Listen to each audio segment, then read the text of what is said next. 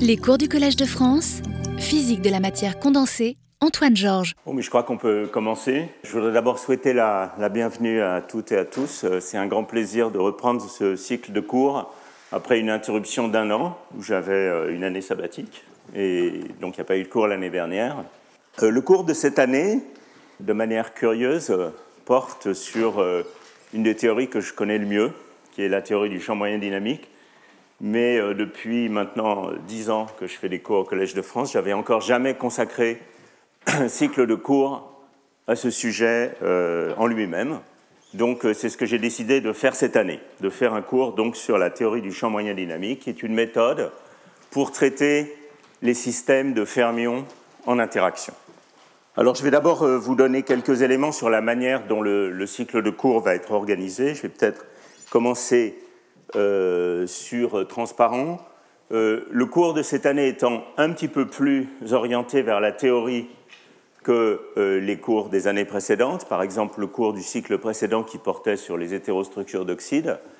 Euh, à la différence des années précédentes, le cours va basculer entre transparent et entre écran donc, et tableau. Donc aujourd'hui, il y a pas mal d'écrans parce que c'est une séance, disons, très introductive, mais dans les séances suivantes, il y aura pas mal de choses euh, directement au tableau. Alors je vais vous dire un petit peu comment j'ai pensé à l'organisation de ce cours. Euh, donc, le cours d'aujourd'hui euh, est manifestement un cours un petit peu introductif. Hein. Donc, c'est une sorte de, survol des idées de base et surtout des motivations. Donc, on va arriver vers les équations de base de la théorie du champ moyen dynamique seulement tout à fait à la fin du premier cours d'aujourd'hui, et encore uniquement, je dirais, avec les mains, sans démonstration. le cours 2, le cours suivant, du, 14 mai, sera euh, complètement consacré à établir ces équations euh, sur des bases précises et se déroulera en grande partie au tableau. Euh, le cours est en français, c'est la loi au Collège de France. Les séminaires sont en anglais.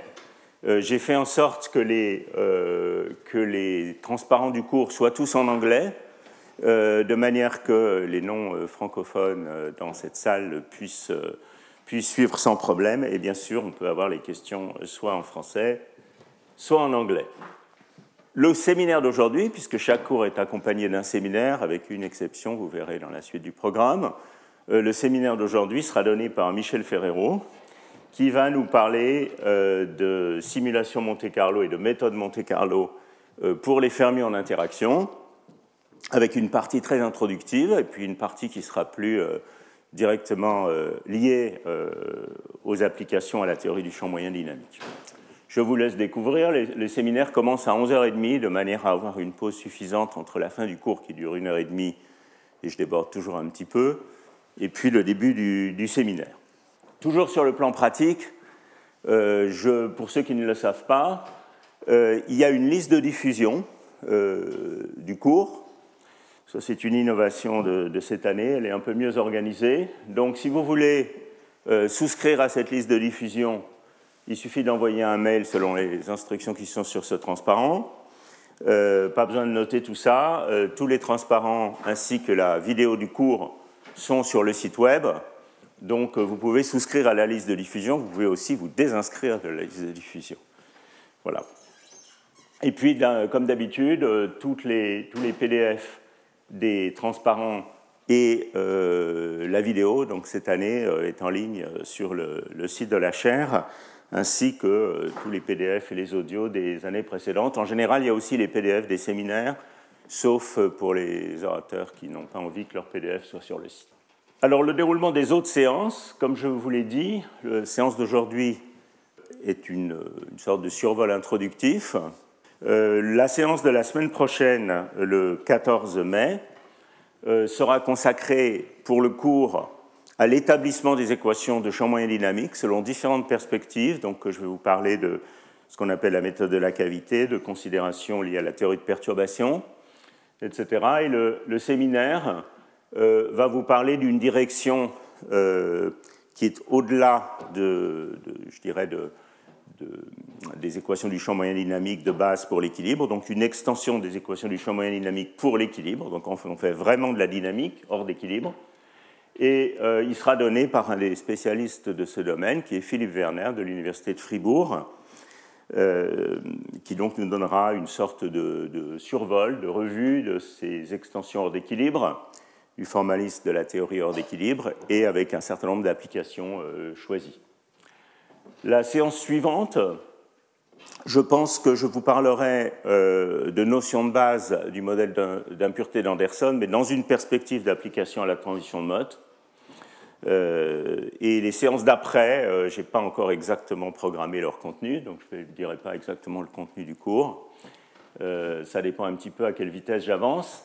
Le séminaire du 21 mai sera donné par Jan Kunesh, qui est à Vienne et à Prague, et qui nous parlera d'isolant excitonique et de condensation de Bose des excitons, qui est un sujet plus, je dirais, orienté physique, euh, mais avec euh, des, modèles pour lesquels la théorie du champ moyen dynamique est utile. Euh, la séance du. Alors, toujours cette semaine-là, le 22 mai, donc c'est une date exceptionnelle, mercredi, il y aura un séminaire exceptionnel d'Andrew Millis, qui aura lieu cette fois à 11h en salle 5, et qui nous parlera de transition de Mott, interaction entre électrons et mode de vibration du réseau.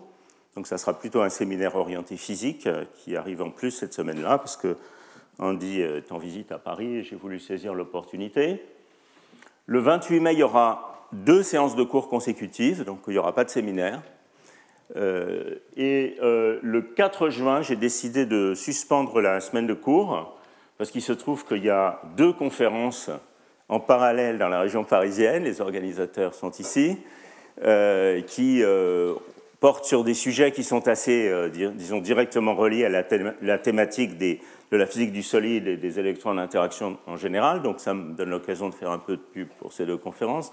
Il y en a une qui sont sur les systèmes euh, bidimensionnels, les, les, bicouches bidimensionnelles twistées, qui est un, domaine extrêmement à la mode et très intéressant actuellement. Donc euh, ça s'appelle, je crois, Moiré in Paris.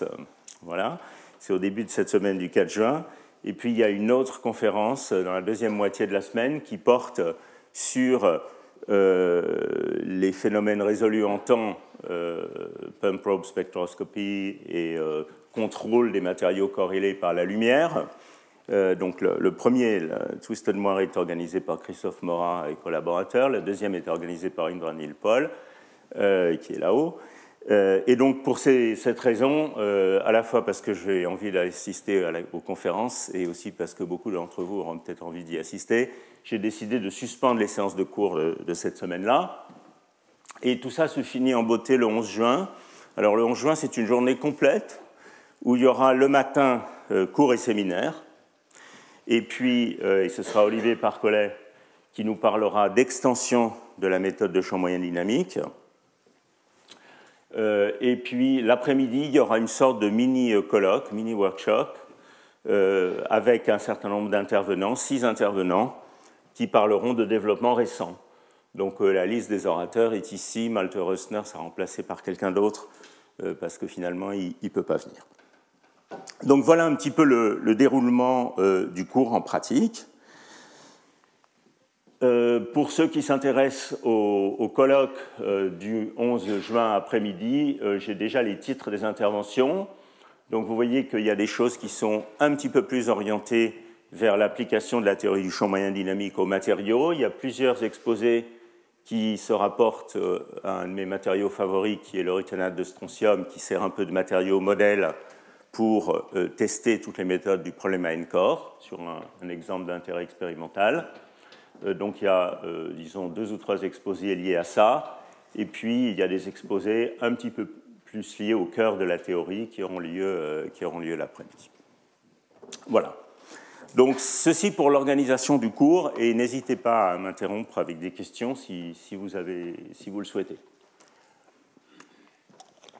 Alors, comme je le disais tout à l'heure, la théorie du champ moyen dynamique, c'est une méthode qui est à la fois une méthode théorique et une méthode, je dirais, computationnelle, qui permet de traiter le problème des fermions en interaction.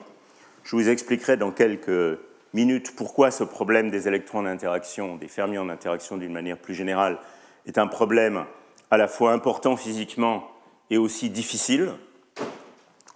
Euh, mais euh, je ne voudrais pas vous donner l'impression que le cours de cette année est un cours uniquement orienté euh, théorie. C'est aussi un cours qui invite à, penser à la physique des solides d'une manière qui est un petit peu différente de la manière habituelle quand vous ouvrez un livre de cours comme Ashcroft et Mermin ou n'importe quel livre de physique du solide. Quand vous ouvrez un tel livre, on vous parle au chapitre 1 d'atomes, donc euh, il est reconnu au chapitre 1 qu'un matériau c'est fait d'atomes. Et puis entre le chapitre 2 et le chapitre 47, euh, si le livre se termine au chapitre 47, les atomes sont oubliés. On a l'impression qu'un solide c'est un gaz d'électrons, avec euh, éventuellement des interactions entre ces électrons. Le point de la théorie du champ moyen dynamique, c'est de dire que pour les matériaux à forte corrélation électronique, il est essentiel de garder la notion d'atome dans la description théorique le plus longtemps possible, pour des raisons que je vais avoir l'occasion de vous expliquer avec de la spectroscopie des matériaux fortement corrélés, des, données expérimentales, un petit peu vers la fin du cours d'aujourd'hui. Donc, c'est vraiment évidemment une théorie, une méthode numérique, mais également une manière différente de penser euh, aux électrons dans les solides que euh, la manière, disons, euh, conventionnelle, qui, à notre sens, pour comprendre la physique des matériaux corrélés, est, est essentielle. Alors, avant de commencer les motivations et de vous expliquer pourquoi les fermions en interaction, c'est à la fois important et difficile, je voudrais vous donner un petit peu une idée très graphique de l'évolution de cette théorie depuis euh, un peu plus de 25 ans, puisqu'elle est née au tout début des années 90. Et euh, j'ai euh, pris beaucoup de temps à faire ce transparent, dont vous apprécierez les qualités artistiques, j'espère, qui représente un petit peu l'arbre de la théorie du champ moyen dynamique aujourd'hui. Donc, si vous voulez, euh, il y a une espèce de cœur euh, conceptuel qui est euh, les équations de base, les idées de base et les équations de base de cette méthode. Et bien entendu, le cours lui-même de cette année ne va pas avoir beaucoup le temps d'aller au-delà de ce cours conceptuel, puisqu'en six séances d'une heure et demie, je vais avoir le temps de couvrir à peu près ça, et peut-être quelques ramifications, je n'exclus pas, euh, s'il y a suffisamment d'intérêt euh, parmi vous, de faire l'année prochaine une extension où on ira se promener dans les ramifications de cet arbre euh, dans le cadre du cours également. Je ne vais pas faire ça de plus de deux ans, hein, je, vous, rassure tout de suite. Vous n'allez pas avoir de la théorie du champ moyen dynamique pendant plus de deux ans quand même. donc il y a un cœur conceptuel, et ce cœur conceptuel, il s'assied sur des méthodes numériques qui sont essentielles pour résoudre euh, ces équations euh, de la théorie. Donc c'est un petit peu les racines de l'arbre, si vous voulez. Dans le jargon des praticiens du domaine, c'est ce qu'on appelle des, euh, alors je le dis en anglais, des impurity solvers, des algorithmes permettant de résoudre un atome dans un environnement. Et euh, il y a donc tout un développement, si vous voulez, qui est essentiel au, développement technique de la méthode, qui sont des développements algorithmiques. Alors on va en entendre parler un petit peu dans le cadre de, ce cycle de cours. La première fois, ça sera cet après-midi, euh, après la séance de cours, à 11h30, quand Michel nous parlera de, de méthode Monte Carlo. Alors, cette partie des racines de l'arbre, si vous voulez, c'est un domaine qui, continue à se développer de manière très active. Il y a eu des très grands progrès dans ce domaine il y a euh, maintenant 8 ou 9 ans, qui ont beaucoup changé nos capacités à résoudre les équations de la théorie, mais euh, des progrès nouveaux sont nécessaires et souhaitables, et c'est toujours un domaine d'actualité de chercher, et même crucial, de chercher de nouveaux algorithmes pour soit les équations de la théorie de champ moyen dynamique, soit ses extensions, soit directement, bien sûr, les problèmes de fermions en interaction euh, euh, sur un réseau dans le continu. Alors ça, c'est un petit peu le cœur du domaine et euh, ses racines sur lesquelles il s'appuie. Et puis après, il y a des branches. Alors les branches, c'est soit des applications à toute une gamme de systèmes, soit des développements, des extensions de la méthode qui essayent d'aller au-delà de ces limitations de la version, je dirais, de base euh, primitive de la méthode. Alors du côté des applications, euh, il y a un petit peu de branches que j'ai dessinées là, mais elles sont très très connectées en réalité. Il aurait fallu les mettre l'une à côté de l'autre. Il y a des applications à des modèles. Alors depuis euh, plus de 25 ans, il y a eu des applications à plein de modèles différents. Le modèle de base qui nous sert un petit peu de drosophile, si vous voulez, dans le domaine de la euh, physique des fermiers en interaction, c'est le modèle de Hubbard, euh, je vais vous l'introduire tout à l'heure. Mais bien sûr, euh, il y a des modèles plus complexes avec plus de degrés de liberté par site, puisque les vrais matériaux ont des degrés de liberté orbitaux dont il faut tenir compte. J'en ai parlé dans beaucoup des cours précédents. Donc il y a des modèles qui contiennent aussi des couplages de Hund, par exemple, etc. Euh, des modèles plutôt euh, pertinents pour les fermions lourds, comme le réseau Kondo ou euh, le modèle d'Anderson périodique, des modèles avec du désordre, par exemple appliqués au silicium dopé au phosphore ou à d'autres systèmes désordonnés avec interaction. Et tous ces modèles ont été étudiés avec soit la théorie du champ moyen dynamique dans sa version première, soit des extensions de cette méthode. Et puis, je dirais de manière tout à fait parallèle à ça, il y a des applications, alors cette fois des vrais matériaux, hein, euh, et ça, ça se fait souvent par l'intermédiaire d'un mariage réussi entre la théorie du champ moyen dynamique et les méthodes de calcul de structure électronique des solides, donc les méthodes de calcul ab initio de euh, structure électronique, euh, qui est quelque chose qui s'est passé plutôt vers la fin des années 90. Et je vais avoir pratiquement pas le temps dans ce cycle de cours de cette année de parler de ce mariage heureux.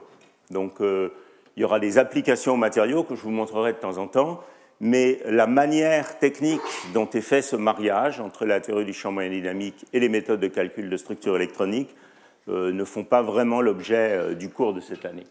Alors il y a des applications à toutes sortes de matériaux, les oxydes, les composés de terre rares, les composés d'actinides, les matériaux organiques, etc. etc. et essentiellement toute la liste euh, des matériaux euh, avec des, électrons en interaction. Et j'aurais dû rajouter ici, ça va intervenir dans la suite des transparents d'aujourd'hui, des applications euh, à la physique des atomes froids et des fermions froids dans les réseaux optiques. Donc si vous voulez, ça c'est le cœur conceptuel, les racines, et puis un certain nombre d'applications. Et puis ensuite, il y a des extensions. Donc ça c'est toute la partie supérieure de ce transparent. Il y a des extensions, pourquoi? Parce que euh, la théorie est une théorie qui fait des approximations. Ce n'est pas une théorie qui résout exactement euh, le problème des fermiers en interaction, que personne ne sait vraiment résoudre exactement, sauf dans certains régimes. Et donc, euh, on a besoin de surmonter ces approximations. Alors, quelquefois on a besoin, quelquefois on n'a pas besoin. Il y a des matériaux qui nous forcent à le faire, comme par exemple les cuprates supraconducteurs. Euh, pour lesquels les, approximations qui sont faites dans la version première de la théorie sont insuffisantes. Alors c'est toujours un petit peu le côté ironique de la recherche, qui est que bien entendu, on a développé cette théorie euh, au début des années 90, motivée par les cuprates supraconducteurs, et puis on s'est assez vite aperçu que les approximations de la version, je dirais, première de la théorie sont tout à fait insuffisantes pour comprendre euh, la physique des cuprates. En revanche, elles sont bonnes pour euh, toute une série d'autres matériaux. Donc ça, c'est un petit peu le principe, euh, je ne sais pas comment on dit en français, de serendipity. On, on, développe une théorie motivée par quelque chose, et puis en réalité, il se trouve qu'elle a des applications à plein d'autres choses, et la motivation première demande des efforts supplémentaires. Alors ces efforts supplémentaires, ils ont été en partie faits, euh, et ça, c'est, euh, je dirais, ces deux extensions-là. Euh, comme vous le verrez dans la suite du cours, une des limitations de la théorie du champ moyen dynamique dans sa version première, c'est qu'elle néglige les corrélations spatiales. Par exemple, pour ceux qui sont familiers avec le domaine, elle néglige la manière dont les corrélations magnétiques à, courte portée entre électrons se couplent à la physique des quasi-particules du système, donc la physique du super-échange euh, et la manière dont le super-échange change la physique des quasi-particules. Alors ça, c'est quelque chose qui n'est pas là dans la version première de la théorie qui nécessite des extensions. Et ça a été un sujet de recherche très actif depuis une quinzaine d'années que de développer ces extensions. une des branches possibles pour le faire, c'est ce qu'on appelle les extensions de la théorie du champ moyen dynamique vers une théorie, disons, moléculaire, une théorie du champ moyen dynamique en amas. Alors je vais dire le mot en anglais parce que c'est quand même plus simple, euh, puisque c'est la terminologie euh, largement acceptée. Ce qu'on appelle les clusters, les extensions clusters euh, de la théorie du champ moyen dynamique, qui existent sous différentes formes, mais qui ont tout en commun d'étendre la théorie d'un site ou d'un atome vers un amas. Donc ça a eu plein de développements. Et cette fois, il y a des applications très concrètes au cuprate par exemple, à la compréhension euh, du pseudogame, de ce qu'on a appelé le pseudogame dans les cuprates, dont j'ai parlé dans les cours précédents, euh, pour lesquels cette théorie a permis des progrès, euh, à mon avis, évidents. Il y a d'autres manières de, coupler les fluctuations spatiales au-delà de la théorie de base, et on en entendra parler vers la fin du cours, dans, dans en particulier le séminaire d'Olivier Parcollet le 11 juin, donc, c'est les extensions qui utilisent les fonctions de vertex euh, pour, euh, pour inclure ces fluctuations spatiales. Alors, la théorie du champ moyen dynamique, euh, elle a le mot dynamique dedans. Vous comprendrez pourquoi, j'espère, vers la fin du cours d'aujourd'hui et sûrement dans le cours de la prochaine fois. Mais en fait, d'une certaine manière, c'est un peu euh, mal nommé la théorie, puisque c'est une théorie pour l'équilibre, ce n'est pas une théorie pour la dynamique du système, la dynamique hors d'équilibre. Évidemment, euh, il y a tout un domaine de la physique euh, du solide actuellement qui s'intéresse à la dynamique hors d'équilibre des systèmes, soit dans le contexte des vrais solides qu'on excite par des pompes optiques, par exemple. J'en ai parlé un petit peu à la fin du cycle d'il y a deux ans. Soit dans le domaine des atomes froids, où on peut facilement mettre le système hors d'équilibre et regarder sa réponse dynamique. Donc une des extensions nécessaires de cette théorie, c'était de faire de la théorie du champ moyen dynamique dynamique, hors d'équilibre, donc ce qu'on pourrait appeler time dependent DMFT, si vous voulez. Et ça, c'est tout un domaine de recherche qui s'est beaucoup développé euh, ces dernières années, euh, euh, avec des applications, soit au contrôle des solides par la lumière, aux, expériences pompe-sonde, donc pump probe en anglais, soit euh, aux états stationnaires hors d'équilibre, ça, ça veut dire non-equilibrium steady state. Euh, et donc, euh, c'est un développement. Je n'aurai pas le temps de beaucoup en parler, mais comme je vous l'ai dit, on aura un séminaire la semaine prochaine sur ce sujet. Voilà. Et puis, il y a d'autres formes d'extension. Il y a quelque chose qui s'appelle Extended DMFT. et peut-être dans le dernier cours du cycle de cette année, euh, je vous parlerai, ce n'est pas une promesse vraiment, ça dépend si j'y arrive, mais je vous parlerai d'un modèle qui s'appelle le modèle euh, SYK, qui a des liens avec, euh, avec la théorie du champ moyen dynamique dite étendue, qui est ici. Voilà, donc j'ai passé beaucoup de temps sur ce, transparent, mais avant de commencer avec une introduction, je dirais un petit peu aux motivations physiques de la théorie, je voulais quand même vous donner une idée de euh, comment la théorie s'est ramifiée au cours de ces 25 euh, et plus euh, dernières années. Et je vais réutiliser cet arbre plusieurs fois dans la suite du cours pour vous montrer un petit peu où on est à un moment donné dans, le cours et dans les séminaires. Alors, pour ceux qui s'intéressent soit au cœur des méthodes, soit à ces racines algorithmiques, soit à toutes les applications, euh, la théorie est suffisamment mûre pour qu'il y ait quand même toute une série d'articles de revue qui couvrent ces différents aspects. Et euh, j'ai placé ces articles de revue euh, sur cet arbre. Donc il y a des articles qui couvrent le cœur de, la méthode. Va commencer par un article qu'on a écrit avec Gabriel Kotlia, Werner Kraut et Marcelo Rosenberg il y a déjà très longtemps. Euh, donc ça, c'est un petit peu des articles qui couvrent le cœur. Il est bien évident qu'il y en a plein d'autres. Hein. C'est un choix euh, qui est très, euh, en gros, contrôlé par la taille du transparent. Il y en a plein, plein d'autres. Je mettrai une bibliographie plus complète sur, sur le site. sur de nombreux développements algorithmiques, il y a des articles de revues spécifiques. Donc, par exemple, sur les nouvelles méthodes Monte Carlo, dont va parler Michel tout à l'heure, il y a un article de revue. Vous voyez, beaucoup de ces articles sont dans Reviews of Modern Physics, qui est un très bon journal, comme vous savez. voilà. ça, c'est un article sur le groupe de normalisation numérique. Ça, c'est un article sur le Monte Carlo. Sur l'application aux matériaux, il y a aussi de nombreux articles de revue.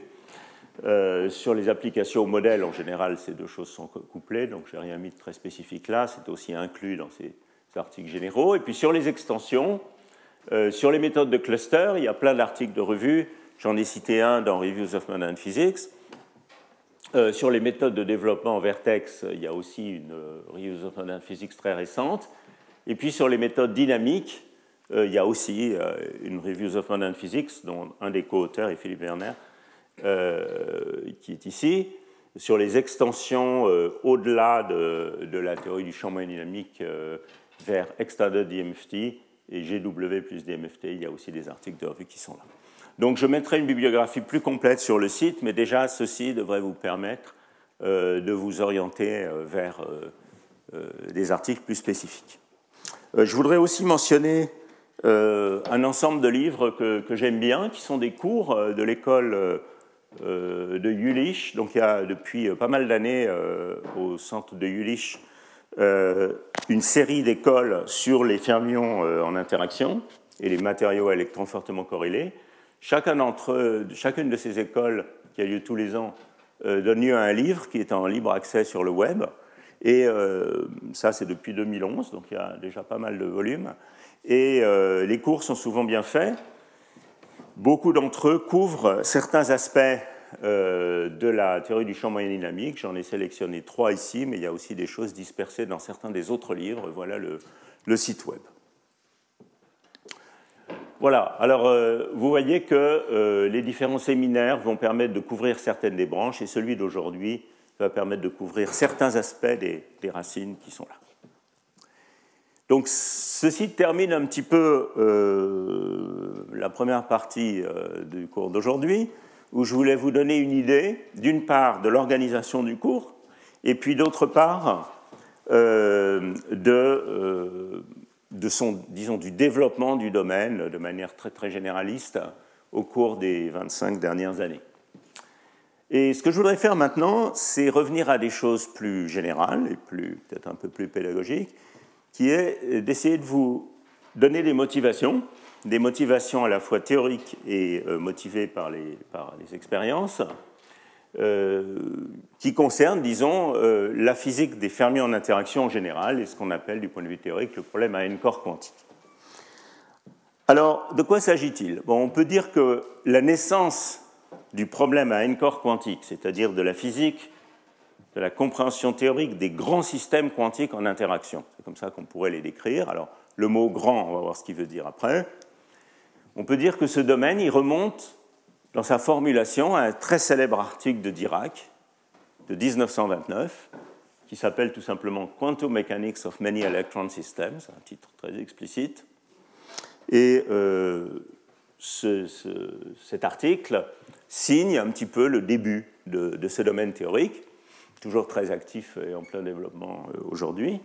Et cet article commence avec une phrase célèbre qui a été très souvent citée et sur laquelle je voudrais m'attarder un tout petit instant.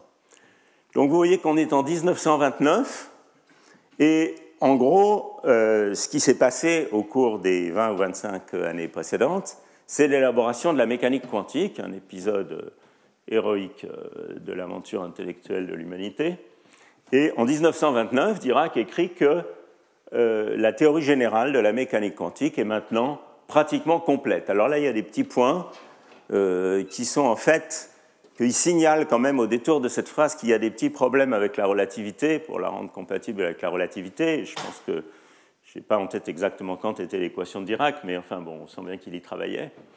Euh, donc, à part ce léger détail, la théorie générale de la mécanique quantique est complète. Et ça veut dire quoi? Ça veut dire, d'après Dirac, que l'ensemble des lois physiques qui sont nécessaires pour comprendre une grande partie de la physique et toute la chimie, dit-il, sont maintenant établies. Voilà, donc c'est une phrase qui a euh, été interprétée comme une certaine forme d'arrogance scientifique euh, avec une vision très réductionniste des sciences, où en gros, pour comprendre la chimie, il suffit de résoudre l'équation de Schrödinger à n particules. Mais euh, en réalité, cette interprétation, à mon avis, est très injuste, et vous allez le voir dans la suite, où il y a une phrase qui suit dans le même article, qui est une phrase programmatique, beaucoup plus, euh, beaucoup plus humble d'une certaine manière. Et déjà, on le voit ici, puisqu'il dit que la difficulté est seulement que euh, l'application exacte de ces lois conduit à des équations bien trop difficiles pour être résolues, euh, entre parenthèses, il ne le dit pas, mais de manière exacte. Donc c'est à la fois une phrase qui est un, constat, une sorte de manifeste euh, sur le triomphe de la mécanique quantique, mais aussi le début d'un programme de recherche et qu'est-ce que veut dire exactement Dirac, en fait, dans cette phrase? Alors, si on traduisait cette phrase en équation, c'est ça qu'on écrirait. Donc, ce que ça veut dire, c'est que finalement, euh, si on considère, par exemple, un solide avec des atomes et des électrons, si on se place dans l'approximation de Born-Oppenheimer, qui est une bonne approximation, euh, au moins à basse température, où on considère que les ions sont immobiles au nœud du réseau cristallin, parce qu'ils sont beaucoup plus lourds, eh bien, on a à résoudre un problème de mécanique quantique qui est un problème de n électrons en interaction. Alors, ces n électrons, ils ont une énergie cinétique qui est écrite ici.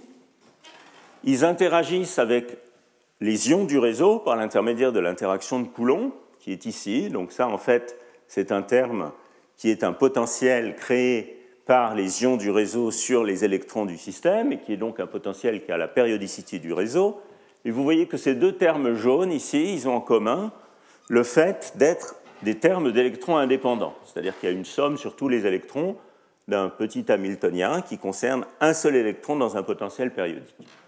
Donc si on sait faire de la mécanique quantique d'un système à une particule, ce qu'on savait faire en 1929, pas tout à fait encore dans le cas d'un potentiel périodique, il a fallu attendre les travaux de Félix Bloch pour vraiment comprendre euh, comment le faire, mais ça n'a pas beaucoup tardé eh bien, euh, on, pourrait résoudre ce problème, et je vais y revenir dans la suite. Mais évidemment, la légère difficulté, c'est qu'il y a un terme en plus dans cet Hamiltonien, qui est le terme méchant, ici en rouge, qui sont les interactions entre électrons. Alors celui-là, vous voyez que c'est une somme sur I et J, c'est-à-dire que ça couple deux électrons entre eux par l'intermédiaire toujours de l'interaction de Coulomb, cette fois répulsive, puisque les deux électrons ont la même charge. Et ce terme est très méchant, parce que qu'est-ce qu'il veut dire? Il veut dire qu'en principe, on doit résoudre, on doit chercher à calculer le spectre de cet Hamiltonien, c'est-à-dire les vecteurs propres et les valeurs propres de cet Hamiltonien, et que les vecteurs propres sont des fonctions d'onde qui dépendent des n coordonnées des électrons, qui, en raison du terme rouge qui est là, n'est pas factorisable en un produit de fonctions d'onde indépendantes, qui seraient les fonctions d'onde de l'Hamiltonien jaune de particules indépendantes. Alors ça, ça a l'air bien comme ça sur ce transparent, mais combien est-ce qu'on a d'électrons dans le système? Si vous avez un petit système macroscopique d'un millimètre cube, ça veut dire que vous avez en gros, entre un millimètre et un angstrom, il y a 10 puissance 7. Hein, et donc vous avez en gros 10 puissance 7 au cube électrons, donc 10 puissance 21 électrons. 10 puissance 21, c'est le nombre d'étoiles dans l'univers, incidemment, à peu près. Euh, donc c'est un très très très grand nombre. Et comme vous allez le voir dans la suite de ces transparents, encore une fois très introductif, euh, eh bien le, nombre d'états du système dépend exponentiellement de ce nombre. Donc ça veut dire qu'on a affaire ici à une, euh, une, matrice qui a une taille exponentielle de 10 puissance 21 par exponentielle de 10 puissance 21. Alors, exponentielle de 10 puissance 21, c'est déjà très grand.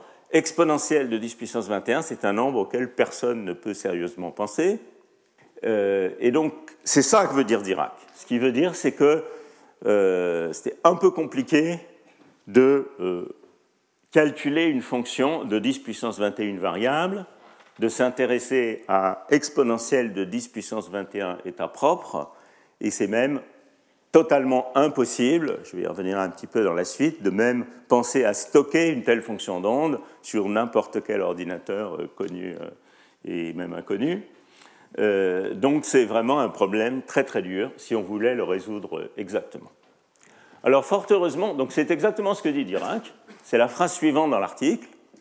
Il dit Il est donc indispensable ou désirable, écrit-il, d'inventer des méthodes d'approximation pratique ou fonctionnant en pratique, permettant d'appliquer la mécanique quantique, qui peut, conduire à une explication, il n'a pas seulement dit au calcul, il a aussi dit une explication physique, donc, du, fonctionnement des grands systèmes quantiques, il appelle ça complex atomic system, sans trop de calcul, without too much computation. Alors évidemment, euh, moi je considère cette phrase comme une phrase euh, totalement programmatique qui définit l'agenda scientifique du problème à n corps quantique pour euh, jusqu'à aujourd'hui. et ce, ce, mot d'ordre est toujours valable. On peut toujours se placer dans la, dans la suite de ce programme défini par Dirac, avec un certain nombre de variantes, évidemment, qui sont que without too much computation, ça ne veut pas tout à fait dire la même chose aujourd'hui que ça voulait dire en 1929. En particulier, il y a une révolution qui s'est produite dans la deuxième moitié du XXe siècle, est l'invention et l'utilisation des ordinateurs. Et euh, probablement ce que voulait dire Dirac ici, ça voulait dire euh, avec un cahier qu'on puisse acheter et un crayon. Aujourd'hui, ça veut dire qu'il soit algorithmiquement faisable. Mais à ce changement près, ce programme de Dirac est celui dans lequel s'inscrit le cours de cette année. Et la méthode du champ moyen dynamique, c'est une de ces approximate practical methods permettant d'aborder euh, le problème à une corps quantique. Euh, je voudrais un tout petit peu élaborer plus sur pourquoi ce problème à n corps quantique est difficile. Pourquoi la mécanique quantique d'un système à n corps, c'est compliqué?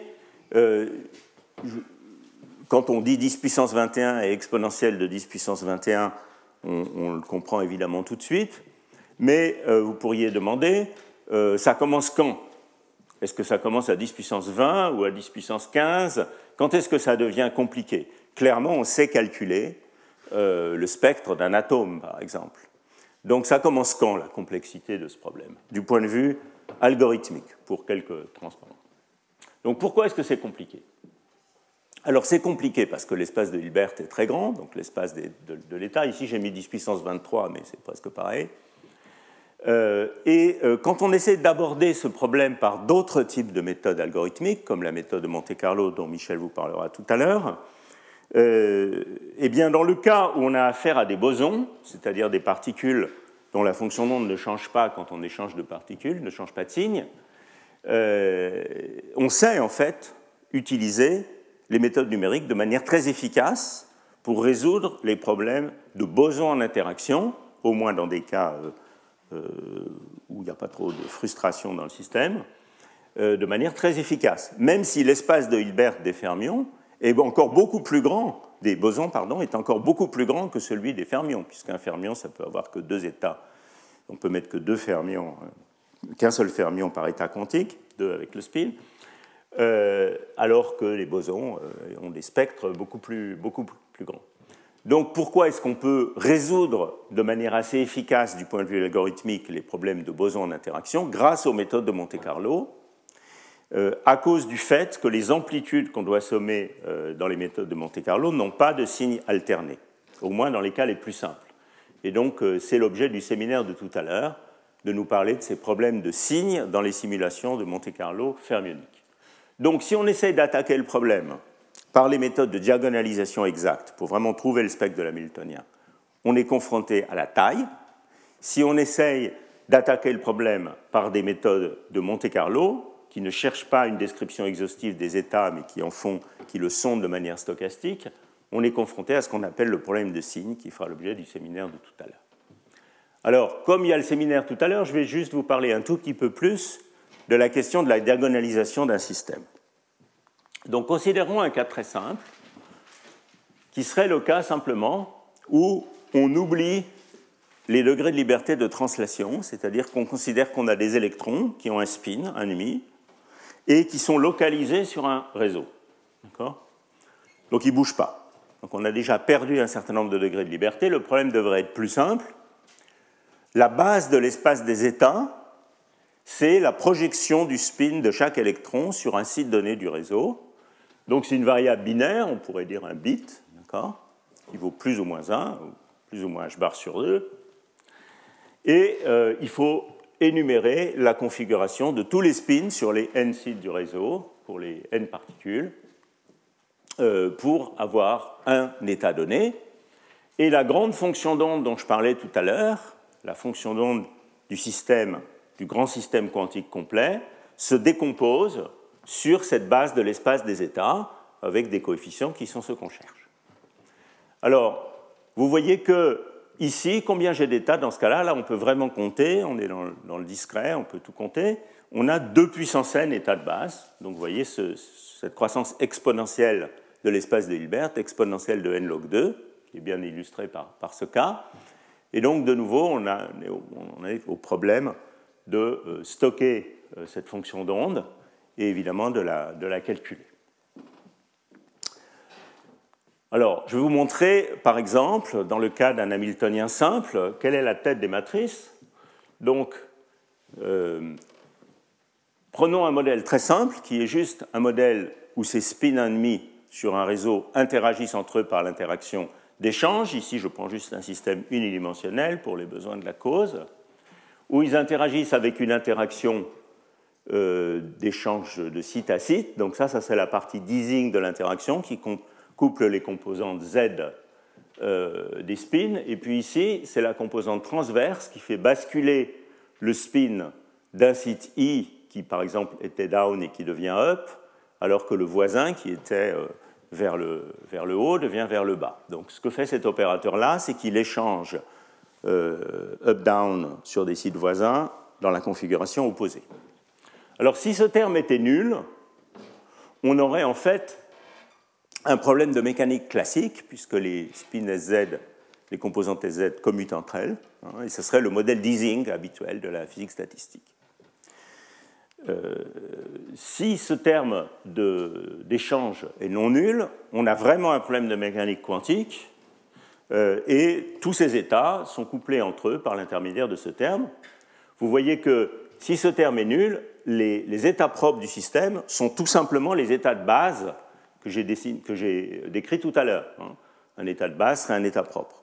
Dès que le terme qui, euh, fait switcher une paire euh, et non nul, eh bien, euh, ces états propres ne sont plus les états de base, puisque euh, quand j'applique ce terme de l'hamiltonien à mon état de base, je retourne une configuration des spins localement sur un lien. Évidemment, le cas isotrope, J égale J perpendiculaire, qui est le, cas du modèle de Heisenberg, est un cas d'intérêt particulier. Alors, regardons la tête de ces matrices. Euh, donc ça, ce serait la tête de la matrice dans le cas où j'ai simplement deux spins, hein, donc deux spins avec une interaction d'échange. 2 euh, puissance 2, ça fait 4, donc j'ai une matrice 4, 4 qui est ici, donc je sais évidemment diagonaliser exactement.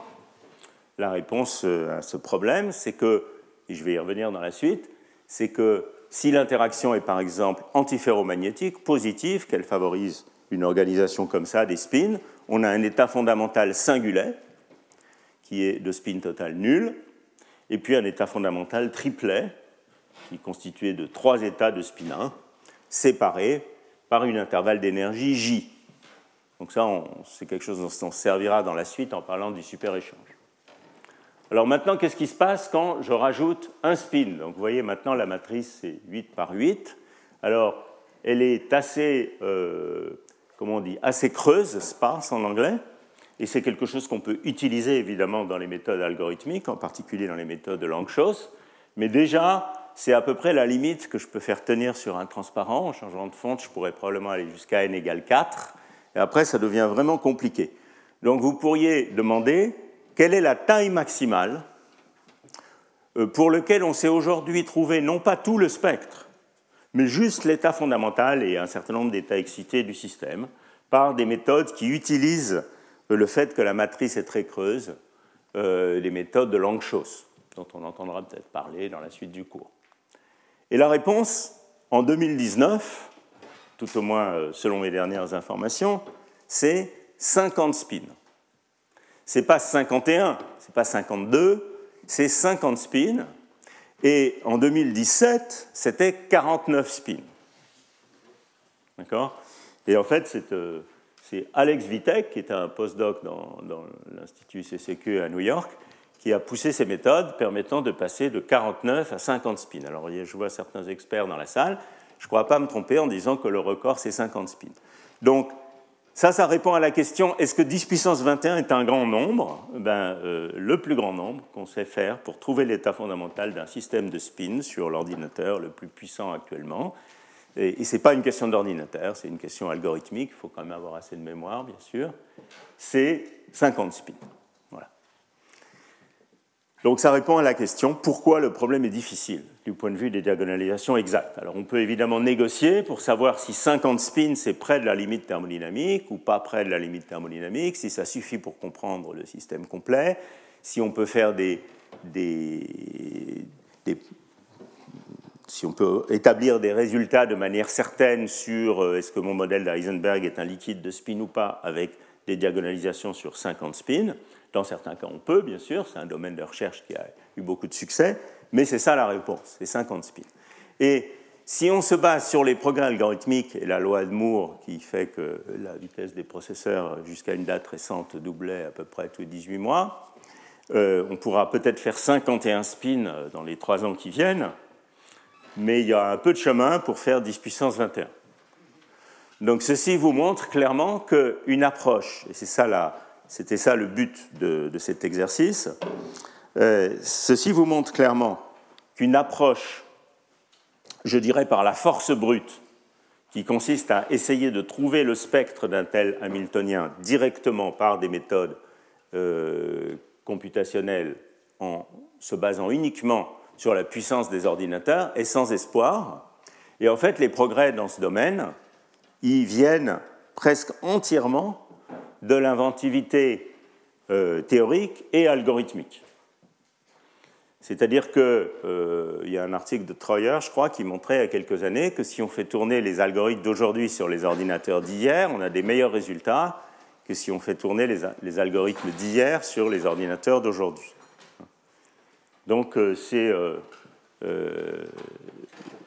l'esprit humain qui permet d'avancer sur ce problème et pas uniquement la construction d'ordinateurs de plus en plus rapides.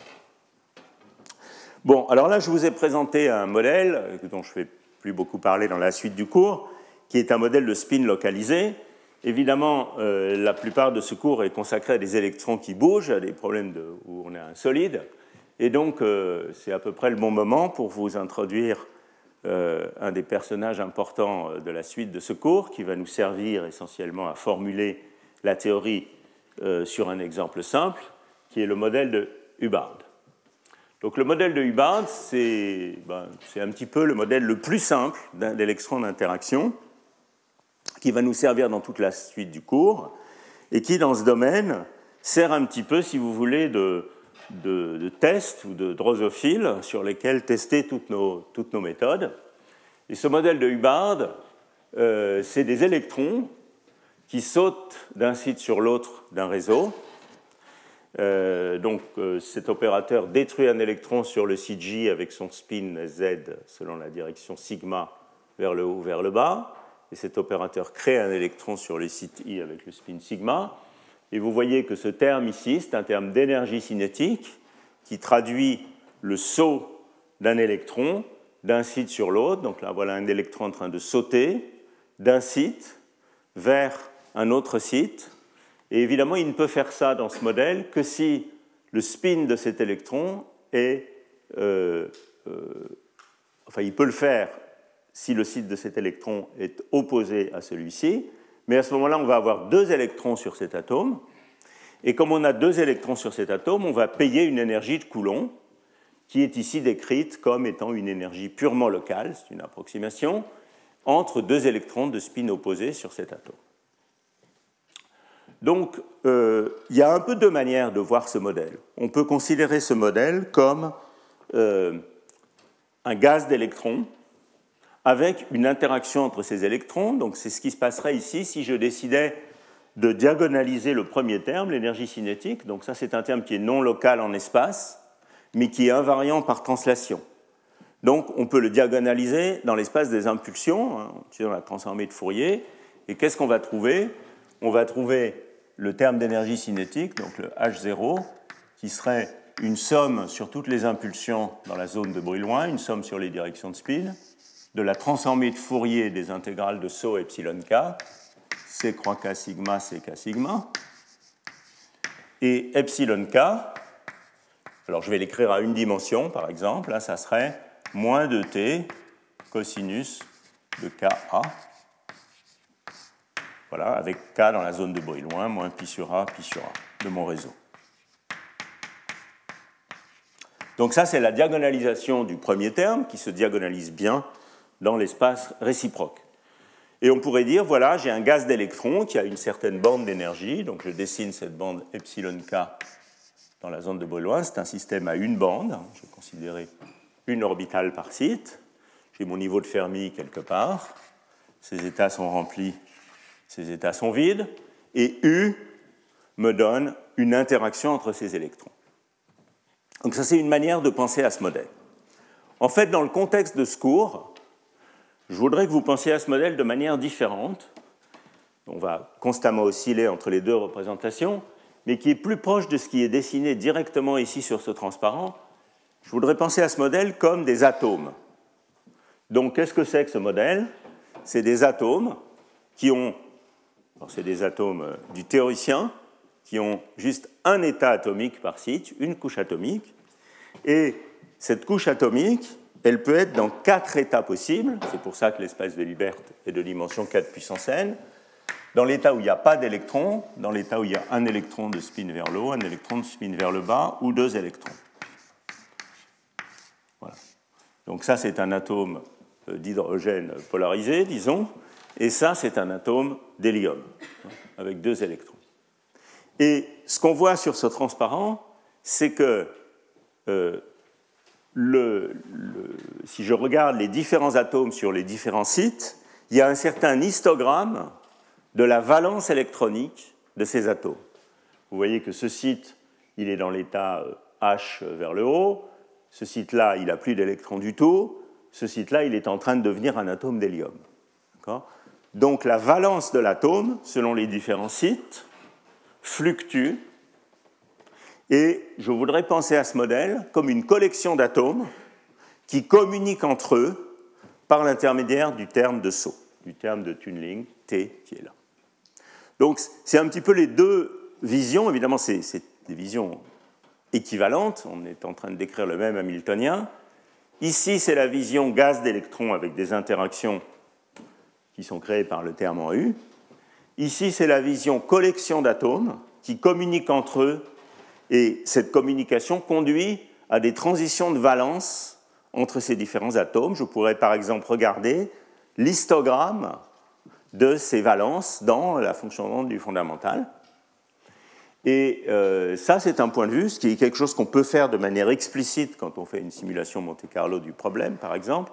Et ça, c'est un point de vue qui est très proche dans son esprit de la théorie du champ moyen dynamique. C'est-à-dire qu'on va penser à euh, ce type de problème, et plus généralement un solide, comme une collection d'atomes qui communiquent entre eux et qui changent de valence à cause du terme d'énergie cinétique. Je vais revenir sur ce point de vue dans la suite. Alors, qu'est-ce qu'il en est de ce modèle de Hubbard? Alors, oui, il est plus compliqué que le modèle de Heisenberg. C'est vraiment des fermions qui anticommutent avec tous les problèmes de signes que ça implique. Et l'espace de Hilbert, c'est 4 euh, puissance n. Donc euh, c'est plus grand que le modèle de Heisenberg. Et euh, où est-ce qu'on en est aujourd'hui pour ce modèle de, Hubbard? Alors, on peut dire que ce modèle de Hubbard, il est, maintenant très bien compris dans deux limites extrêmes qui sont le zéro et l'infini, si vous voulez. Euh, d'une part, enfin plutôt le 1 et l'infini. Donc, à une dimension, à la fois les méthodes théoriques et les méthodes algorithmiques ont permis essentiellement de comprendre la plupart des choses qu'on voudrait comprendre sur les systèmes quantiques à une dimension d'interaction. Et ça, c'est à la fois à travers toute une série de développements théoriques, euh, la bosonisation, l'anzas de Bethe, etc., etc., et de développements algorithmiques qui sont euh, des développements basés sur le groupe de normalisation de la matrice densité et les réseaux de tenseurs. Qu'est-ce que c'est que ces méthodes? C'est des méthodes essentiellement qui exploite la capacité à représenter la fonction d'onde de manière compacte. Donc c'est en gros des méthodes, si vous voulez, de compression de données qui reconnaissent que euh, coder la fonction d'onde sur deux puissance n configurations, ça ne va pas vraiment le faire. Il va falloir utiliser des représentations plus compactes. Et euh, c'est l'idée des représentations en produit de matrice, matrix product state ou réseau de tenseurs, qui sont des méthodes qui ont euh, actuellement des applications dans d'autres domaines de la science algorithmique et computer science à cause de ces liens avec les techniques de compression de données.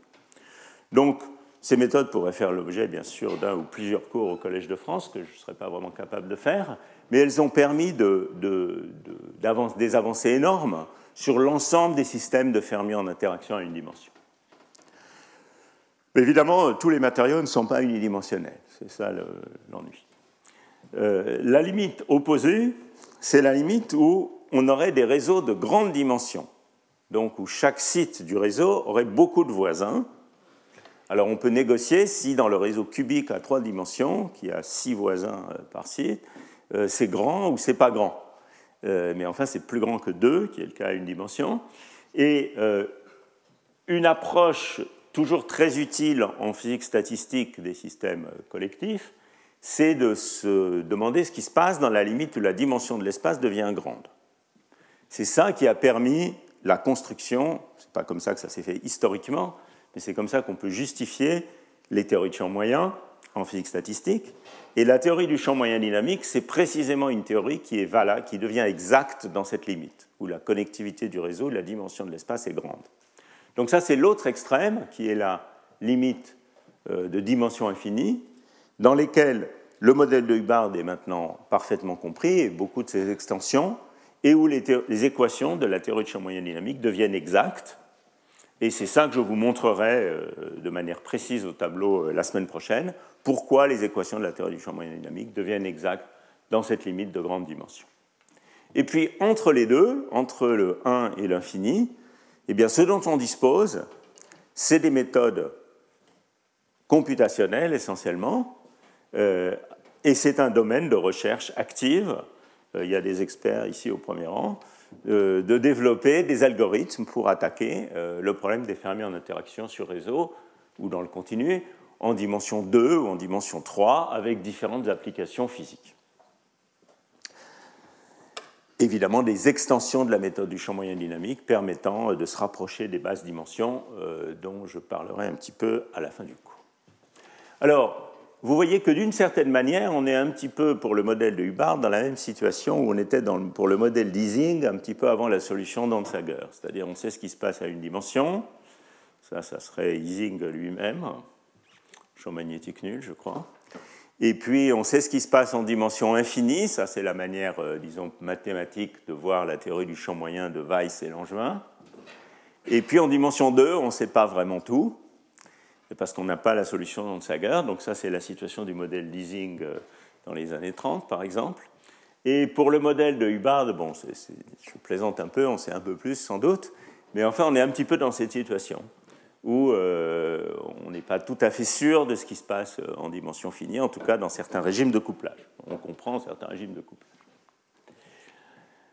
Alors, ça serait difficile de, finir ces, transparents d'introduction sur le modèle de Hubbard sans quand même vous dire que euh, jusqu'à il y a une vingtaine d'années, ce modèle de Hubbard était un modèle jouet. On peut évidemment dire que le modèle de Hubbard à une bande a euh, une pertinence physique directe pour les cuprates supraconducteurs, par exemple, qui sont assez bien décrits par le modèle de Hubbard à une bande à basse énergie, mais c'est quand même une approximation. Euh, jusqu'à il y a une vingtaine d'années, c'était un modèle jouet du théoricien sur lequel tester nos théories, et euh, dont on espère qu'il contient de la physique essentielle, euh, mais certainement pas totalement réaliste. Depuis une vingtaine d'années, ce n'est plus un modèle jouet, c'est un modèle qu'on sait réaliser au laboratoire et pour lequel il y a des systèmes expérimentaux qui sont très bien décrits par ces systèmes. Et euh, ceci a ouvert une nouvelle voie, une nouvelle direction dans l'étude des fermiers en interaction. Donc c'est évidemment le domaine des atomes froids dans les réseaux optiques. Euh, pas question de faire une introduction générale à ce sujet, vous pouvez aller écouter les cours de Jean Dalibard pour ça. Mais quand même, juste pour mentionner un tout petit peu plus de choses, donc comme vous savez, il y a des méthodes de refroidissement évaporatif ou laser qui permettent de refroidir des vapeurs atomiques diluées et également de les piéger dans des potentiels optiques.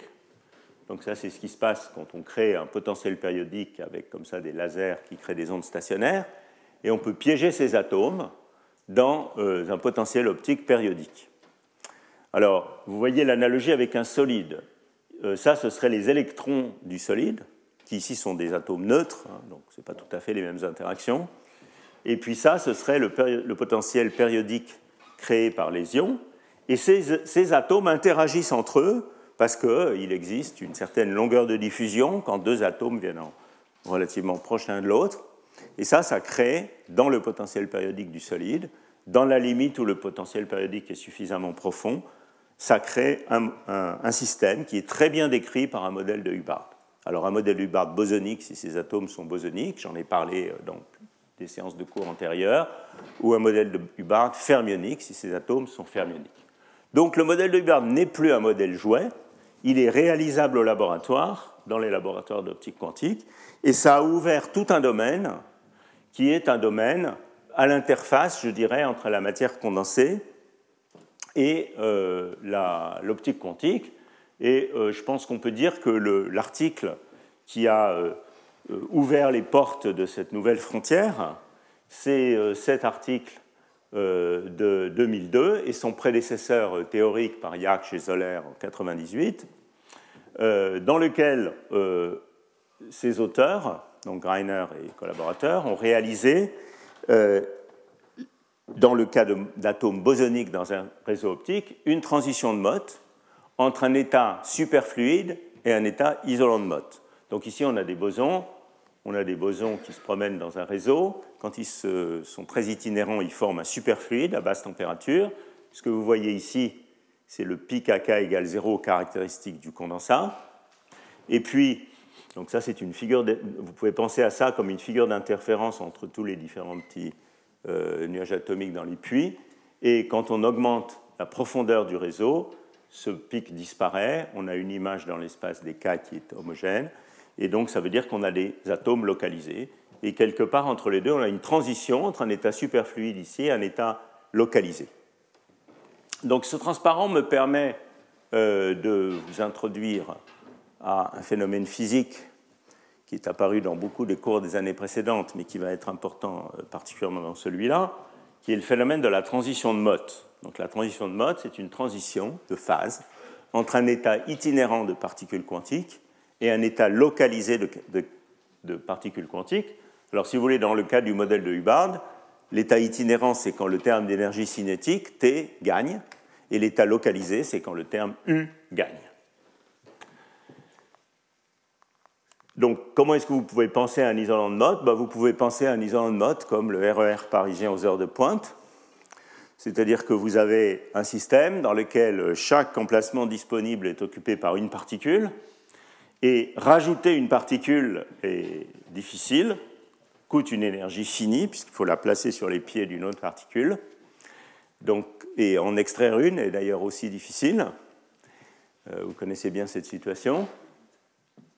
Et il s'agit donc d'un état incompressible. C'est un état où euh, la compressibilité, la capacité à ajouter ou retirer une particule de, euh, ce système quantique en interaction, euh, cette compressibilité est nulle à température, un état incompressible. Donc c'est une forme d'isolant qui est finalement extrêmement simple. C'est beaucoup plus simple qu'un isolant de bande où il faut comprendre la manière dont il y a des interférences entre ondes de blocs, etc. Ici, on a l'isolant le plus simple du monde, qui est tout simplement isolant parce que le mouvement des particules est bloqué par l'interaction répulsive. C'est ça la physique très simple d'un isolant de Mott. Néanmoins, comme vous allez le voir, décrire cette transition entre un état itinérant et un état euh, localisé par les méthodes habituelles de la physique du solide, c'est difficile, et c'est une des choses pour lesquelles la théorie du champ moyen dynamique s'est révélée utile. Voilà. Alors, tout ça, c'était pour vous présenter sur des modèles jouets un petit peu la difficulté du problème à n-corps quantique, donc de la physique quantique des systèmes, des grands systèmes. Et donc, comment est-ce qu'on peut faire des progrès du point de vue, disons par exemple, computationnel? Comment est-ce qu'on peut faire des progrès? On peut faire des progrès, et c'est un petit peu le programme de Dirac, si vous voulez, soit en inventant des approximations intelligentes, et de préférence des approximations contrôlables, c'est-à-dire où on sait dans quelle limite l'approximation qu'on a faite est exacte ou correcte, et comment est-ce qu'on peut systématiquement l'améliorer. Donc c'est euh, un des aspects de ce cycle de cours, la théorie du champ moyen dynamique, c'est une de ces approximations qui est à la fois contrôlable en ce sens qu'elle est exacte dans une certaine limite, que j'ai déjà mentionnée, qui est la limite de dimension infinie, mais également systématiquement améliorable. C'est les développements en cluster, les extensions de vertex, etc., dont j'ai brièvement mentionné tout à l'heure dans mon arbre, j'ai brièvement mentionné tout à l'heure dans mon arbre. Et puis, euh, on peut aussi vouloir, évidemment, euh, attaquer ce problème par des méthodes qui soient des méthodes algorithmiques directes, qui ne fassent pas euh, d'approximation, des méthodes computationnellement exactes, disons. Et euh, c'est le cas, par exemple, de méthodes de Monte-Carlo, euh, une, des plus, une des plus réussies ces derniers temps étant les méthodes de Monte-Carlo diagrammatiques, qui cherchent à attaquer directement le problème à un corps quantique en essayant de triompher ou de contourner ou d'améliorer le comportement du signe dont nous parlera Michel tout à l'heure. Et puis, comme je l'ai déjà un petit peu dit tout à l'heure, on peut attaquer le problème par des méthodes qui sont plutôt dans l'esprit diagonalisation de l'hamiltonien et qui, aujourd'hui, euh, sous une forme moderne, sont des méthodes de compression de données ou de représentation économique et efficace de la fonction d'onde. Donc voilà un petit peu euh, tracé à très grands traits euh, les différentes approches qu'on peut peut vouloir utiliser. Et je pense qu'on peut dire que depuis une trentaine d'années, il y a eu quand même des progrès considérables qui ont été faits sur le problème à n-corps quantique ou la mécanique quantique des grands systèmes grâce à une, combinaison de ces différentes lignes d'approche.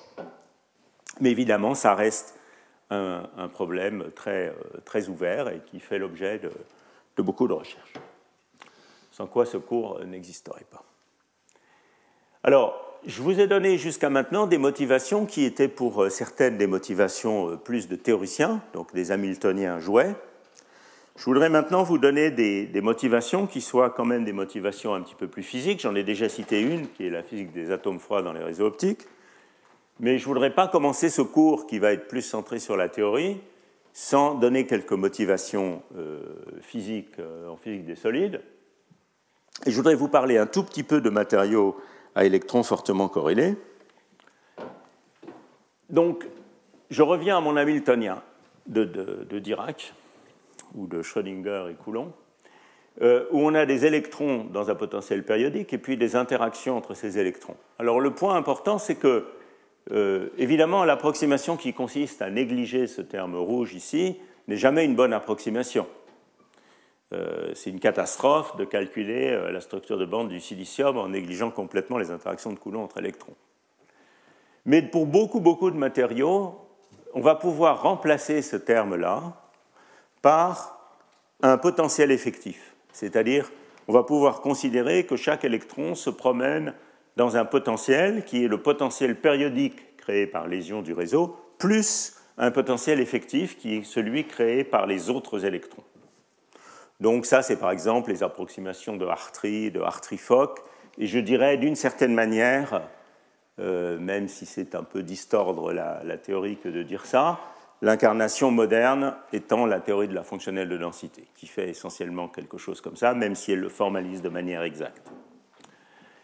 Donc il y a toute une classe de matériaux pour lesquels des approximations d'électrons quasi indépendants dans un potentiel effectif marchent bien, et dans ce cas-là, la fonction d'onde va être essentiellement un produit de fonction d'onde indépendante. On n'a pas négligé les interactions, mais on l'a traité, par une méthode de potentiel effectif. La fonction d'onde, dans ce cas-là, dans le cas de fermion, ne sera pas vraiment un produit, ce sera un déterminant de Slater pour satisfaire au principe de Pauli. Donc il y a quand même des corrélations entre électrons qui sont induites par les statistiques, hein, par l'antisymétrie de la fonction d'onde, mais ce pas des corrélations qui viennent des interactions. C'est des corrélations qui viennent du principe de Pauli. Et puis il y a toute une série d'autres matériaux dans lesquels ce type d'approximation d'électrons indépendants fonctionnent extrêmement mal. Et la raison est physique. La raison, c'est que ces interactions entre électrons conduisent dans ces matériaux à des phénomènes collectifs, dont certains sont remarquables, et qui sont directement dus aux électrons, aux interactions. Et pour ces matériaux, ce type d'approximation d'électrons indépendants ou quasi indépendants et supposer une fonction d'onde qui est factorisée sera une très très mauvaise approximation. Alors, ça, c'est le cas des matériaux à électrons fortement corrélés. On pourrait presque définir euh, le domaine des, matériaux à électrons fortement corrélés en disant que c'est les matériaux dans lesquels les interactions conduisent à des phénomènes collectifs et pour un théoricien qu'une description en termes de fonction d'onde euh, produit euh, fonctionne mal. Et je voudrais vous montrer quelques diagrammes de phase qui vont me permettre d'introduire les motivations de la théorie de champ moyen dynamique. Alors, voilà euh, des exemples de diagrammes de phase de matériaux à électrons fortement corrélés. beaucoup d'entre vous connaissent bien ces exemples. Et ils vont me servir à illustrer ce qu'on attend d'une théorie de ces systèmes.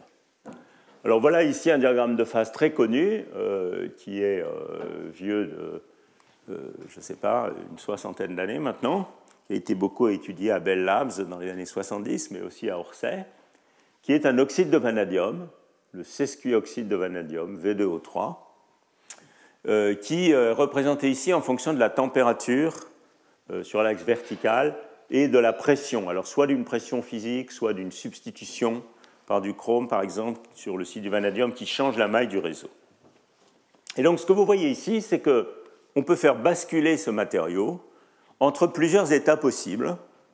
Et j'ai essayé de représenter sur ce diagramme de phase euh, sous forme un peu, euh, euh, disons, illustrative, ce à quoi pourrait ressembler la fonction d'onde du système. Donc ici, on a un état qui est un état isolant. C'est un état isolant de Mott, comme le métro de tout à l'heure, dans lequel les électrons sont à peu près sagement assis sur leur site atomique. et ici, dans ce matériau, il y a deux électrons D par site du vanadium. Donc j'ai fait une caricature où je représente un seul électron, mais c'est juste pour les besoins de la cause. Donc les électrons sont sagement assis sur leur site, et vous voyez que le seul degré de liberté qui reste ici, c'est un degré de liberté de spin, dans ma caricature tout au moins. Mais vous observerez que dans cette phase, les électrons sont assis sur leur site, mais les spins sont désordonnés. Hein. Donc on a un état d'électrons localisés dans lesquels les spins fluctuent et donc on s'attend, disons, à un état paramagnétique. Si on faisait une mesure instantanée, on trouverait des moments locaux dans le système. Par exemple, la susceptibilité magnétique n'aurait pas une forme de euh, poli, elle aurait plutôt une forme de Curie ou de Curie-Weiss, indiquant la présence de moments magnétiques, mais pas de moments magnétiques ordonnés. Donc on a un isolant de Mott paramagnétique. Et bien sûr, quand on refroidit le système, à cause des interactions d'échange dont j'ai parlé tout à l'heure, ces spins s'ordonnent. Donc vous voyez que la différence entre cette phase et cette phase, c'est que là, les flèches sont désordonnées, et ici, elles s'ordonnent. Toutes les flèches rouges vers le haut sur un sous-réseau A, et toutes les flèches bleues vers le bas sur le sous-réseau B, qui s'emboîte dans le sous-réseau A. Donc ici, vous avez un isolant de Mott, mais un isolant de Mott antiferromagnétique, où les spins se sont ordonnés, avec une transition de phase qui correspond à la mise en ordre magnétique de ces spins. Quand vous prenez cet isolant de Mott paramagnétique et que vous lui appliquez une pression, chimique ou physique, eh bien, vous rapprochez les atomes les uns des autres, l'intégrale de transfert T augmente, il se passe aussi toutes sortes d'autres choses dans le matériau, ça c'est une caricature, et à un certain moment, à une transition de phase bien définie ici, qui est cette ligne, le système devient un métal.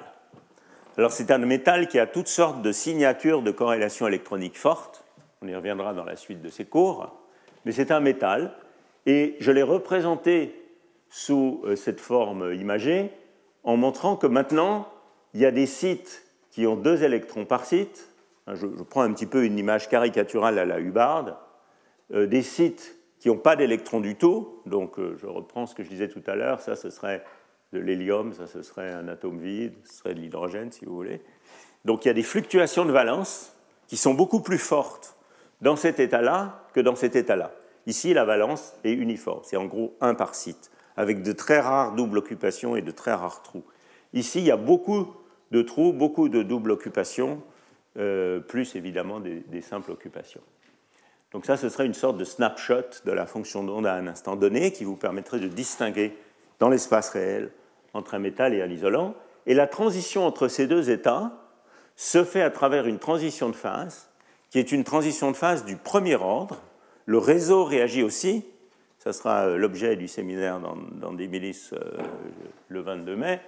Le réseau réagit aussi à travers cette transition, euh, enfin pas sur ce système, sur d'autres systèmes. mais on a une transition qui est un changement d'état électronique. Et cette transition est une transition du premier ordre qui se termine en un point critique du second ordre ici. Vous voyez qu'on peut passer continuellement selon un passage continu comme ça entre la phase isolante et la phase métallique, ce qui est normal, puisqu'à température finie, il n'y a pas de distinction de symétrie entre un métal et un isolant, et dans ce cas-là, la structure cristalline est la même dans les deux phases. Il y a juste un changement de la maille du réseau. Donc une transition de mode du premier ordre qui se termine par un point critique du second ordre, un peu comme une transition liquide-gaz, et puis à basse température, une transition antiferromagnétique. Donc vous voyez comment un système avec de fortes corrélations électroniques, qui se trouve être tout près d'un ensemble d'instabilité, peut déjà avoir un diagramme de phase très complexe, avec trois types de phases séparées par des transitions de phase, mais aussi, si on allait à plus haute température, ici séparées par des crossovers assez rapides, dans un même système. Alors cette complexité des diagrammes de phase des, matériaux à électrons fortement corrélés, c'est quelque chose qui, euh, euh, est très général, et euh, j'ai mis ici des diagrammes de phase bien connus, celui des manganites, celui des cuprates supraconducteurs, que je ne vais pas décrire maintenant, mais qui sont là pour vous montrer que eh bien, ces matériaux ont de nombreuses phases en compétition qui se caractérisent par des effets collectifs. Alors, où est-ce qu'on rencontre ce type de matériaux? On rencontre ce type de matériaux dans des systèmes dans lesquels les électrons sont suffisamment localisés sur leurs orbitales atomiques pour que l'énergie cinétique ne domine pas toute la physique. Alors ça, ça se produit où? Ben, Ça se produit en particulier pour les métaux de transition, les composés de métaux de transition, comme les oxydes de métaux de transition, et puis les composés de terres rares et d'actinides. Et une des raisons de ça, c'est que, enfin la principale raison de ça en fait, c'est que euh, les orbitales atomiques des couches 3D, par exemple d'un métal de transition, sont bien euh, localisées autour de leur noyau. Si vous regardez les fonctions d'onde de la couche n égale 3, vous voyez que les orbitales s sont très étendues parce qu'il faut euh, avoir deux nœuds dans la fonction d'onde, donc elles vont chercher très loin dans l'espace, alors que les orbitales d, L égale 2 ici, elles n'ont pas besoin d'avoir un nœud, puisqu'il n'y a aucune euh, fonction d'onde d'indice n inférieur qui existe pour L égale 2, donc l'orthogonalité est assurée par la partie angulaire. Et donc vous voyez qu'ici, les fonctions d'onde sont relativement plus localisées autour du noyau que celles-ci. Donc ça, ça vous montre que euh, quand vous commencez à remplir la couche 3D de, la classification périodique, vous avez, des, électrons qui sont proches du niveau de Fermi, mais qui occupent des orbitales bien localisées autour des noyaux, et c'est ça qui fait que le terme d'énergie cinétique, qui est lié au recouvrement de ces fonctions d'onde, n'est pas beaucoup plus grand que le terme U d'interaction de Coulomb écranté. Et en effet, ce n'est pas un hasard si, quand vous regardez la classification périodique, c'est pour ces éléments qu'il commence à apparaître des comportements magnétiques qui sont évidemment le signe de comportements collectifs dus aux interactions. Alors il n'y a pas que les composés de terres rares et euh, d'actinides et les oxydes de métaux de transition qui ont des fortes corrélations électroniques. Il y a aussi d'autres systèmes où les recouvrements entre orbitales atomiques sont simplement petits parce que les orbitales, les atomes ou les molécules sont loin les unes des autres.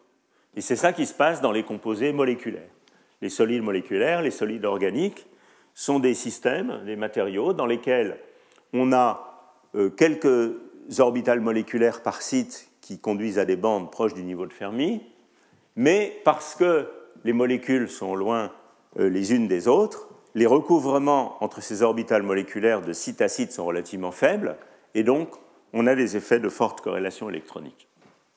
Alors c'est le cas par exemple des, des qui ont un diagramme de phase très intéressant, avec une phase supraconductrice, je vois Henri qui est ici, qui les a beaucoup étudiés, ou bien les organiques bidimensionnels, comme cette famille de ce qu'on appelle les kappa BEDT, toute une famille de solides organiques bidimensionnels qui ont un diagramme de phase très riche, qui ressemble beaucoup d'ailleurs au diagramme de phase de V2O3. Comme vous voyez ici, il y a un, isolant de mode paramagnétique, un isolant de mode antiferromagnétique, euh, un métal avec une transition du premier ordre de type liquide-gaz qui sépare l'isolant du métal, et puis bonus supplémentaire qui n'existe pas dans V2O3, une phase supraconductrice avec un TC d'environ 14 Kelvin, qui est un très haut TC par rapport à la largeur de bande.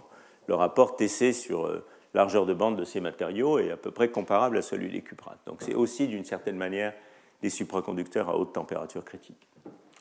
Euh, donc vous voyez que les solides organiques sont aussi le lieu de phénomènes liés aux corrélations électroniques. Et euh, évidemment, le dernier, le, dernier matériau le plus récent d'intérêt dans ce domaine, c'est six systèmes de, de bicouches, par exemple de graphène twisté, pour lesquels des diagrammes de phase finalement assez similaires qualitativement à ce que vous avez vu dans des transparents précédents pour les cuprates, par exemple, ont été récemment découverts par le groupe de Pablo Rarillo Herrero à MIT, où vous voyez ici, en fonction de euh, la densité de porteurs, vous avez une phase isolante de Mott, une phase métallique et des phases supraconductrices. Voilà, donc ça c'est l'objet du workshop Moiré à Paris. Euh, donc, ceci pour vous donner un espèce de panorama à la fois euh, du type de matériaux pour lesquels euh, les théories qui font l'objet de, ce cours, qui motivent ces théories, et aussi du type de phase et de, et phénomènes qu'on voudrait, qu'on voudrait, comprendre. Alors, ce que je ferai au cours prochain, c'est que je m'inspirerai à la fois de ce diagramme de phase-là et du modèle de Hubbard, de ce qu'on peut deviner simplement sur le modèle de Hubbard tridimensionnel, pour motiver la théorie de champ moyen dynamique, et puis ensuite j'établirai les équations exactes. Euh, mais je voudrais, pour finir ce cours, vous donner quand même un petit aperçu de euh, quelles sont euh, ces équations de base. Donc, comme je vous le disais, l'idée de la théorie de champ, moyen dynamique, c'est de remettre les atomes au centre de la description. Et c'est pour ça que quand j'ai décrit le modèle de Hubbard, je l'ai décrit comme, pas tellement de cette manière-là, mais plutôt comme une collection d'atomes placés sur un réseau, dont l'état de valence fluctue entre ces quatre états possibles. évidemment, ce concept-là, c'est un concept qui va s'étendre à n'importe quel matériau. C'est-à-dire que si j'ai euh, un oxyde de métaux de transition, de métal de transition comme V2O3, je peux me demander dans quel état de valence est le vanadium sur chaque site et quel est l'histogramme de ces états de valence dans la fonction d'onde, par exemple, de l'état fondamental du système. Donc c'est comme ça que je voudrais penser au modèle de Hubbard, et je voudrais penser au modèle de Hubbard comme un système dans lequel le transfert électronique qui est l'amplitude de saut tunnel T, qui intervient dans le terme d'énergie cinétique, permet les changements de valence de différents états.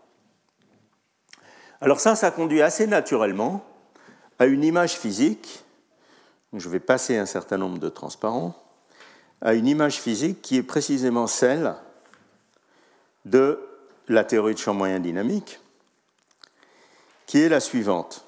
L'idée, c'est de mettre au centre de la description les atomes et de remplacer ce problème qu'on ne sait pas résoudre, pour lequel on a une intégrale de saut et une interaction en chaque site, par un problème équivalent, enfin qu'on veut rendre équivalent plus exactement, qui est un atome dans un environnement. Donc on va avoir un atome maintenant qui va pouvoir être dans l'un de ces quatre états de valence possibles, 0, sigma ou up-down, et qui va échanger des électrons avec cet environnement.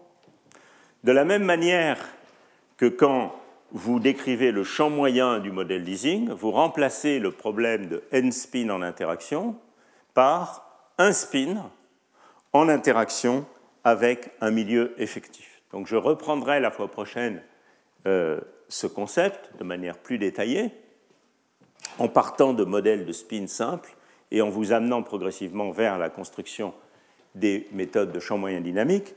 Mais sur ce transparent, j'ai essayé de concentrer l'idée de base.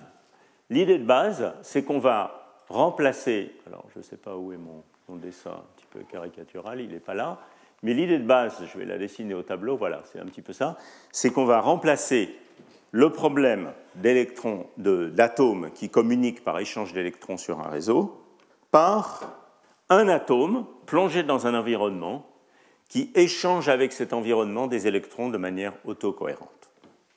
Donc on va avoir une relation entre le modèle auquel on s'intéresse, donc par exemple ici Hubbard sur un réseau, ou si vous voulez un cristal d'atomes, et un atome dans un bain. Et en termes techniques, on va écrire un problème de mécanique quantique qui décrit ce problème-là, la manière dont ces états atomiques fluctuent entre ces différents atomes, entre ces différentes configurations de valence par échange des électrons avec le bas. Alors on va découvrir ça un petit peu plus dans, le séminaire et en particulier la manière d'utiliser des méthodes algorithmiques pour résoudre ce problème. La fois prochaine, j'établirai euh, cette correspondance de manière précise, je la démontrerai dans la limite de dimension infinie, et puis je la motiverai aussi sur l'exemple du diagramme de phase du modèle de Hubbard au demi-remplissage pour que vous compreniez quelle est l'origine de euh, cette. Euh, enfin, quelle est l'idée derrière cette, cette construction. Voilà, donc je crois que je vais m'arrêter là aujourd'hui. Retrouvez tous les contenus du Collège de France sur www.colège-2-france.fr.